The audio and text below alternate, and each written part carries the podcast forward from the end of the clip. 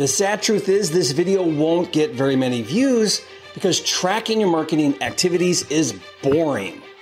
But know this the top wholesalers in the biz, the ones making at least a million dollars a year, are fanatical about testing and tracking their marketing efforts.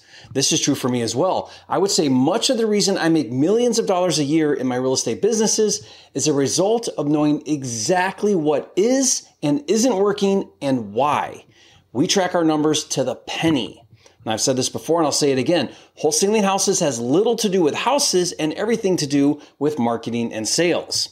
So if you're a knucklehead and understanding and knowing your key performance indicators or KPIs is too boring for you, leave now and find something more interesting to watch. But if you want to build a real wholesale business that produces millions of dollars for you and your family, pay close attention to this video. The good news is I'm going to keep it simple so that you can implement right away. There are really only seven or eight metrics you should be measuring and tracking on a daily, weekly, and monthly basis. On this video, I'm going to explain these metrics, why they matter, and how to easily track them. I'll even give you my automated tracking tool for free, so keep watching. First, it's important when tracking your results to separate them by different marketing methods. On my tracking tool, you'll see some of the most common methods, such as online marketing called pay per click or PPC. This is advertising on Google or Facebook. You'll see cold calling, text blasting, direct mail, on market, and you could add others such as driving for dollars, bandit signs, TV or radio, and so on. The reason why you want to understand your results per each marketing channel is so that you can see clearly what is working the best. I try to follow the good, better, best principle. What's working good, what's working better, and what's working the best. When you know those answers, you can reallocate marketing dollars into what's working the best. Without tracking your results carefully per marketing channel, you'll never know and you'll end up guessing and wasting time and money. Most wholesale businesses fail from mismanagement more than anything else. At best, if you're not carefully tracking, you won't get the best return on your marketing dollars, which is irresponsible. The real question every marketer should ask is how do I spend a dollar today to get back $10 in revenue and how often can I do it? The time from when you spend a dollar to get back that dollar is known as the cash conversion cycle. For example, let's say that I have a 1 to 10 ad to revenue ratio. That means for every dollar I spend in marketing, I get $10 in revenue. And let's say that I have a 90 day cash conversion cycle. That means if I spend $1,000 in marketing today, in 90 days, that $1,000 would generate $10,000 in revenue. So over the course of a year, that same $1,000 turned every 90 days would make $40,000 in revenue. Now that's gross revenue, not net income. But what if I could improve the cash conversion cycle from 90 days to 45 days? That would double my annual revenue from 40,000 to 80,000 for the same $1,000 in ad spend. Now imagine if you increased your ad spend each cycle by reinvesting 10% of your revenue back into your marketing budget. In the course of a year, you could be earning hundreds of thousands of dollars. Stay to the end of this video and I'll run a model where you can see that for yourself. But that's the power of knowing how to market, and it's only possible if you know how to track your results. So now let's take a look at my KPI tracking tool. There are lots of different things you could measure, but like I said, I like to keep it simple, so I'll show you the most essential. Let me show you what to measure and then how to use that data to draw some important conclusions. You'll see here under PPC, you have cost and then you have leads generated.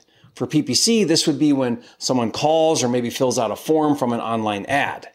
But some leads are what I call non-qualified or not viable. This would be maybe a wholesaler fills out your form or someone who doesn't actually have a house to sell. So not a legit seller.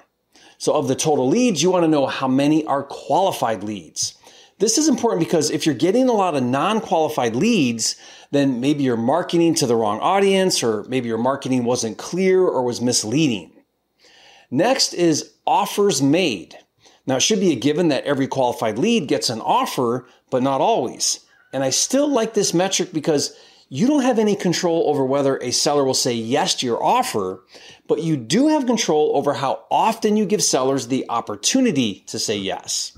I think a good goal is to make at least five offers a day. So next is contracts executed. So out of the offers made, how many said yes to your offer and signed a contract? From those executed contracts, how many ended up canceling? Either it wasn't a deal or maybe there were title issues or the seller ghosted you, which happens sometimes.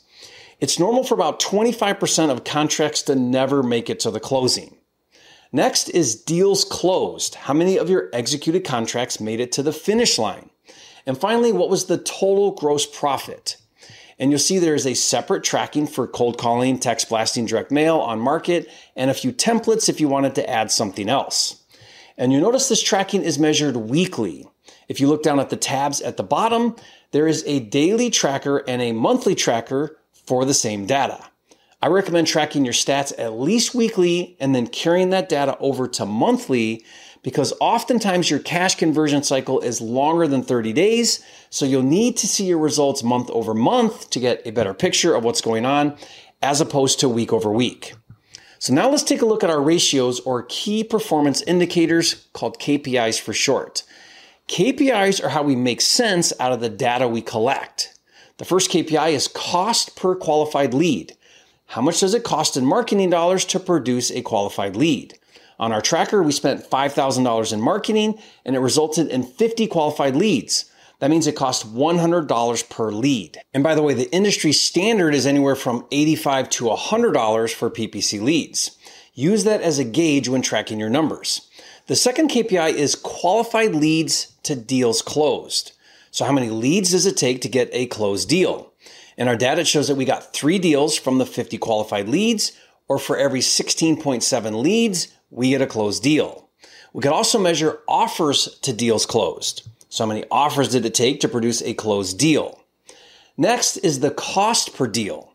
If I spend $5,000 and it produced three deals, then my cost per deal was 1,667, or for every $1,600 in marketing spend, I close a deal. Next is the contract fallout rate. In our data, we had four contracts and one was canceled, so we had a 25% cancellation rate. I remember when the interest rate spiked in the summer of 2022, we saw a 50% cancellation rate for a few months. Now, the reason was because cash buyers instantly started buying lower, which meant we had contracted too high with sellers. Now, this was important data that helped us readjust our offer formula. Okay, next is the profit per deal ratio. Our data shows that we did three deals for a total of 65,000 in revenue, which means we averaged 21,667 per deal. And by the way, if you're interested in doing PPC ads on Facebook, then be sure to get my Facebook ad templates. It's basically the exact copy and paste Facebook ads that we've tested and proven that work the best. That way you don't have to guess to see what works. And if you want that, I'll give it to you for free. I'll put the download link in the description below for you. Now let's look at the same metrics and the same KPIs for cold calling and do a side by side comparison to PPC. And I'll even show you how to drastically reduce your marketing costs for both cold calling and text blasting.